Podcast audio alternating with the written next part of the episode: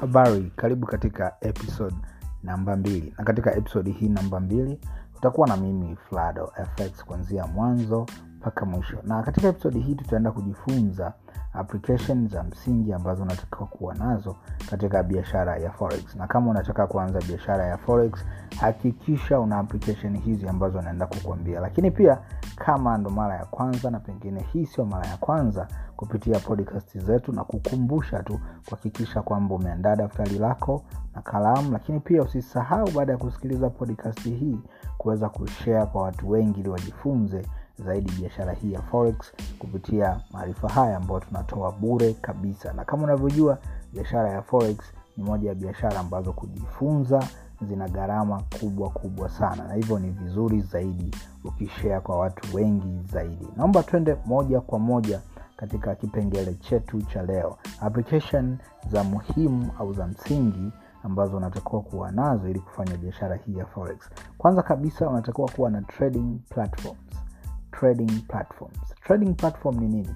Hii ni sehemu ambayo unanunua na kuuza. Hii ndo sehemu ambayo unanunua na kuuza. Na unaenda kununua na kuuza kupitia special applications ambazo ni metatrader 4 au metatrader 5 kuna application zingine kama c trader na zingine lakini hizi mbili ambazo nimezitaja ni maarufu zaidi na zinaonekana zina watumiaji wengi zaidi na ni rafiki zaidi kwa watumiaji wengi. Na ukiangalia kwenye biashara hii ya forex asilimia zaidi ya tisini wanatumia metatrader 4 au metatrader 5 application hizi mbili tunaziita trading platform kwa sababu zinakupa sehemu ya wewe kubai au kusell kununua au kuuza. Lakini application ya pili inaitwa analysis platform. Analysis platform maana yake nini hii ni application ambao unaweza tukafanya uchambuzi lakini mara nyingi hatukushauri place order ununue au buy. Na kuna muda mwingine huwezi ukapata sehemu ya kununua kuuza depending na broker ambao unamtumia. Kwao mara nyingi trading view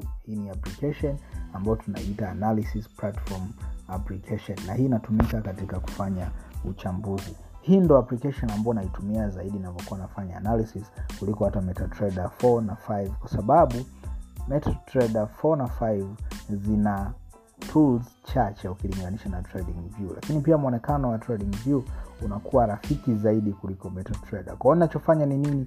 Nafanya analysis kwenye trading view then nikishajua nanunua unauza stop loss na take profit naenda naingiza kule kwenye metatrader 4 au 5 na hiyo ni muhimu zaidi. Lakini pia katika kutumia metatrader 4 au metatrader 5 kuna utofauti kidogo ambao upo kwenye hizi application mbili na tutaenda kuzizungumzia zaidi katika episode inayofata lakini by now hizo ni application za msingi zaidi. Application ambayo nitahitaja ya mwisho unaweza ukaitumia inajulikana kama forex factory na hii inajulikana kama economic calendar.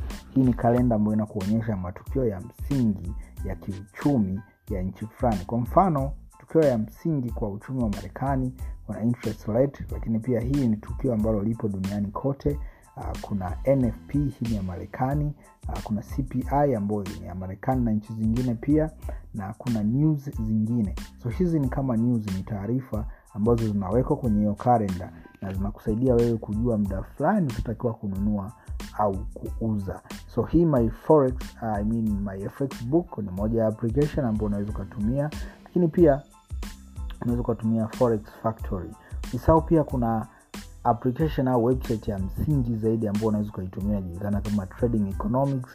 Ukienda kusoma kule utakutana pia na ufafanuzi wa jinsi ya kuzitrade hizi news hizi taarifa ambazo unazipata kwenye economic calendars kama forex factory na myfx book. Lakini pia kuna website za mabank central banks website. Hizi ni website ambazo zitakusaidia ni za muhimu sana sana sana sana. Ni za muhimu sana katika biashara hii ya forex kwa sababu hizi ndizo ambazo zinatoa taarifa za kiuchumi. Kwa hiyo mara nyingi uchumi wa nchi fulani unakuwa chini ya benki kuu central bank. Asante sana kwa kunisikiliza. Naomba tuishie hapa ili tuweze kusevu muda. Hakikisha umeshare podcast hii iliweze kuwafikia watu wengi zaidi na zaidi. Asante sana kwa kunisikiliza. My name is flado fx usisahau kunifollow instagram natumia flado fx lakini pia usisahau kwenda kuangalia videos zetu youtube. Natumia pia frado fx asante sana kwa kunisikiliza. Next time